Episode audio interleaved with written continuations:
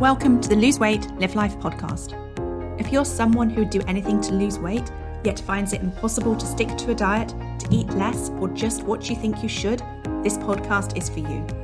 I am your host, certified life and weight mindset coach Claire McKenzie. Listen in to learn how to stop overeating, lose weight for the last time, and create a relationship with food and yourself that you love, all without diet deprivation and self sabotage.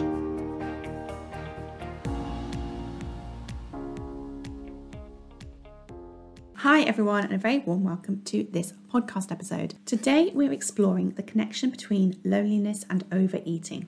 I think that all of us experience loneliness at some time in our life. And for those of us who struggle with overeating, the relationship between loneliness and emotional eating can be complex. There's scientific evidence that loneliness can lead to overeating, and that some people turn to food to alleviate or at least get temporary relief from feelings of loneliness. And the opposite is also true. There's also published research showing a link between overeating and a reduced tendency to socialize in some people when their overeating has contributed to them feeling shame or inadequacy because of how they judge and perceive themselves. So let's dig deeper into loneliness. First, it's useful to consider that it's normal to have periods of loneliness in our lives.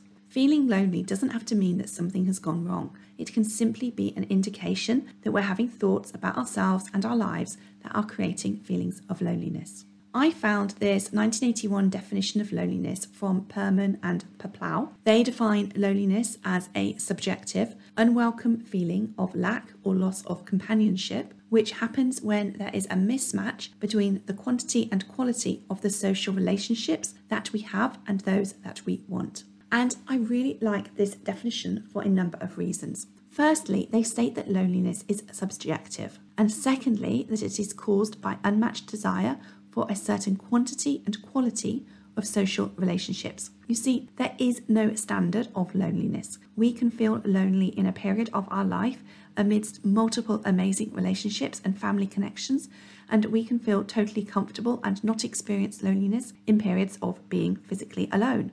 It's the mismatch of the desire that is useful for us to explore and to dig into. For some periods of our life, feelings of loneliness may be fleeting. I can remember some weeks of the summer where maybe my friends were on holiday as a teenager and I might feel lonely, or periods in later life where I felt lonely because looking at social media led to thoughts that everyone else is out enjoying themselves and I've got nothing to do or nowhere to go or no one to go and do anything with. And then for others, uh, periods of loneliness, it may be more all encompassing.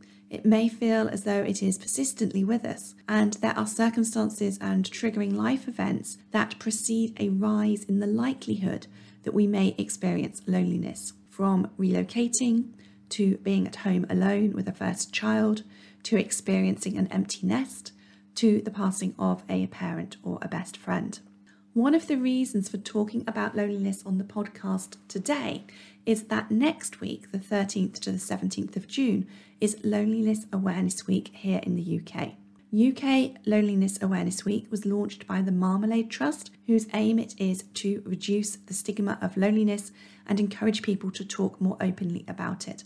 And you can find out more at www.marmaladetrust.org if you are experiencing loneliness yourself or want to find out more to support a friend or family member. But as you might expect on the podcast today, we're focusing on the connection between loneliness and our relationship with food and ourselves. And we're going to explore, firstly, what to do when you turn to food in connection with feeling lonely. And then, secondly, what you can do to avoid isolating yourself because of how you feel about yourself and your eating. So, what to do when you turn to food in connection with feeling lonely? So, like many things that we explore here on the Lose Weight, Live Life podcast, the first thing to do is to become aware of what you maybe are eating or when you're maybe eating to comfort yourself. You see, the thing is that many of us may be comfort eating without identifying that we're feeling lonely. The idea of loneliness doesn't resonate with us, but we recognize a lack of something in our lives and a need for comfort. It could be that we comfort eat to alleviate another emotion, such as boredom or disappointment or self pity, or that we're not even aware of how we're feeling and why we're eating. I started overeating in my pre teens after a horse riding accident that had me missing a year of school, right at the point where I transitioned from junior to senior school. With many months at home on my own, I would eat to feel better. If I had been aware of my emotion at that time, it would have probably have been boredom or frustration. Loneliness wouldn't have entered my head. My vision of loneliness was of an old person living on their own, watching television all day and not going out. Although, of course, as a child, I was very unaware of a lot of things at that age. But just as a side note, even today, we may have some misconceptions about who experiences loneliness. Research has actually shown it's the 16 to 24 year old age group that report experiencing the most loneliness in their life. Remember, loneliness is created by a subjective mismatch between experience and expectation. And I suspect that social media has contributed to the high proportion of our young people feeling lonely, as well as the COVID 19 lockdowns. So, was I feeling lonely during that period of my pre-teen life out of school, no longer seeing friends who left school and having not met friends at the new school, and having lost connection with the circle of friends who were my life, essentially, in the horse riding world at the weekends? Well, yes, absolutely. But I did not have awareness of that at the time. It showed up for me as boredom and frustration, and I ate to feel better. Okay, so now before I dive in and talk about what to do if you comfort eat to feel better, I wanted to say that comfort eating, emotionally eating in and of itself is not a problem. Some people turn to food to feel better in a positive way that is not out of balance. They may treat themselves with nutritious, wholesome, tasty food, but others of us can end up comfort eating in a way that is out of balance, which may be detrimental to our health or that just leads us to having a different relationship with food than the one we want to have or being a different weight to the weight that we want to be. If you're comfort eating in a way that's creating a net negative in your life, then you may want to consider how to avoid or manage your comfort eating. And so that's what I'm going to talk you through now. And there are four things I want you to consider. Number one is seek to understand yourself. What is the difference between your expectation and your reality when it comes to loneliness or your need for comfort? So, first, if you suspect you comfort eat, be curious about why. Ask yourself what is going on for you. Tune in to how you're feeling. Explore when feelings of loneliness show up in your life. Ask yourself how you know when you're feeling lonely. What are the thoughts you're having? What trends and patterns in occurrence can you identify? Get your thoughts and observations out of your head and down on paper so that you can get some distance from what's going on for you and examine them with compassion and curiosity.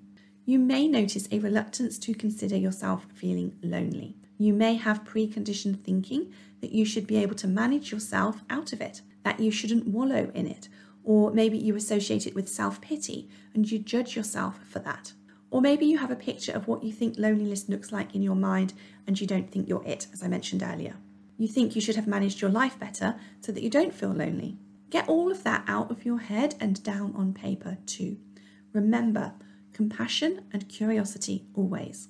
It's through seeking to understand yourself in this way, looking inwards when you want to turn to food, that you'll start to uncover the years and decades of habit and conditioning and making sense of it all. By shining a light on your thoughts and emotions that lead you to comfort eat, it will help you decide what you want to do next. And there are a number of different approaches, and I suggest you explore all of them to see what works best for you. Okay, so the first approach, or number two, the second thing to do here is to upgrade your thinking. Once you understand yourself, you will have clarity around the mismatched desire and expectation that's creating the loneliness. And then you have an opportunity to upgrade how you're thinking about your situation. So often we exacerbate, we worsen our negative emotion because we're not accepting of our thoughts and feelings.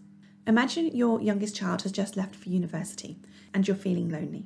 If you notice your loneliness with compassion for yourself, whilst being grateful for the amazing relationship that you had whilst they were living at home, intentionally thinking about the new opportunities that are available to you now that you have more time, or even thinking about planning an exciting Christmas with everyone coming back home again, your experience of loneliness will be different to the experience where maybe you're thinking that life will never be fun again.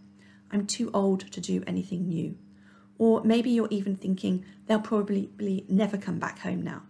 You get to choose the story you tell that underpins your loneliness. Knowing that and knowing you're empowered to write the chapter you're in and your next chapter any way that you like is very empowering and it will very much lessen your need to turn to food as a strategy to comfort yourself.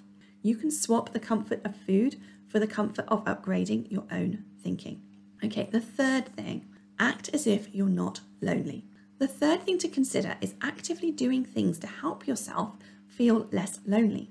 Now, the thing with loneliness is that it's a negative, draining energy that makes it more difficult for us to fuel ourselves to do the things that would have us thinking and feeling less lonely. So, we have the option to act as if we're not lonely. Act as if we're that person who always has things to do and people to see by arranging to do things and see people. This may look like you reaching out to friends and family members whilst letting go of any negative self talk. This might look like you booking that adventure holiday without waiting to find a friend to go with you. This might simply be you texting a friend to have a date in the diary for coffee next week. When you're doing a lot more, not only do you not have time for comfort eating, but you will actually feel less lonely. So you won't have the desire to comfort eat either. The slight caveat here is that some people are busy doing all the things with all the people and still feel lonely. So recognize that there are patterns of activity that make it easier to not feel lonely, but that ultimately, as we said earlier, it's your thinking that matters the most. And so then, number four, the last one is to allow yourself to feel lonely and not comfort eat. We eat to avoid feeling negative emotion but eating only temporarily distracts us from feeling it. It doesn't actually allow that emotion to go anywhere. Most of what we want to avoid by comfort eating is not feeling the emotion, but resisting it, which is what we ironically all tend to do because resisting negative emotions feels worse than feeling them. When you hold space for yourself to feel lonely with compassion and trust in yourself, and your body and your ability to feel that emotion without needing to push it away or run from it, it will pass of its own accord. So it's possible to allow yourself to feel lonely and have that loneliness pass and just accept it as a part of the human experience. Okay, so those are the four things to do when you're experiencing loneliness and moving away from using the coping strategy of comfort eating when it's creating a negative effect on your life. And next, what I want to do is briefly talk to you about what you can do to avoid isolating yourself because of how you feel about yourself and your eating. So, all of us can relate to having days where we don't feel great about ourselves. From having a bad hair day to a bad clothes day to feeling ashamed to go out after lockdown, maybe because we gained a stone. We may have experienced a desire to hide, to not be seen, to avoid socializing. Some of us have friends and family members who we're less comfortable to be around than others. We might have thoughts about certain people that lead us to compare and despair and examine ourselves with a tone of self judgment. Allowing our thoughts about ourselves and others to keep us in and avoid social occasions can lead to increased occurrences of loneliness. And ironically, the more likely we are to avoid going out because of our thoughts about our weight, the more likely we are to comfort ourselves from feelings of missing out and feelings of loneliness by eating. So, what can we do? Well, here are three quick tips. Um, number one, focus on the other people, focus on the event rather than focusing on yourself. When you practice not thinking about yourself and focusing on thinking instead about the other people that you're going to be meeting, it's easier to not think negative thoughts about yourself. Practice thinking in advance about all the questions you want to find out and ask them about.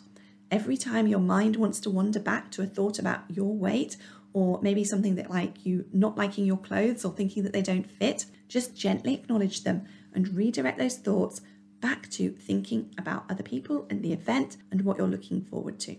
Okay, tip number two remind yourself that you are not your thoughts. If you have a thought that you are too big, it does not mean that you are too big, just that you're having the thought that you're too big. This makes all the difference.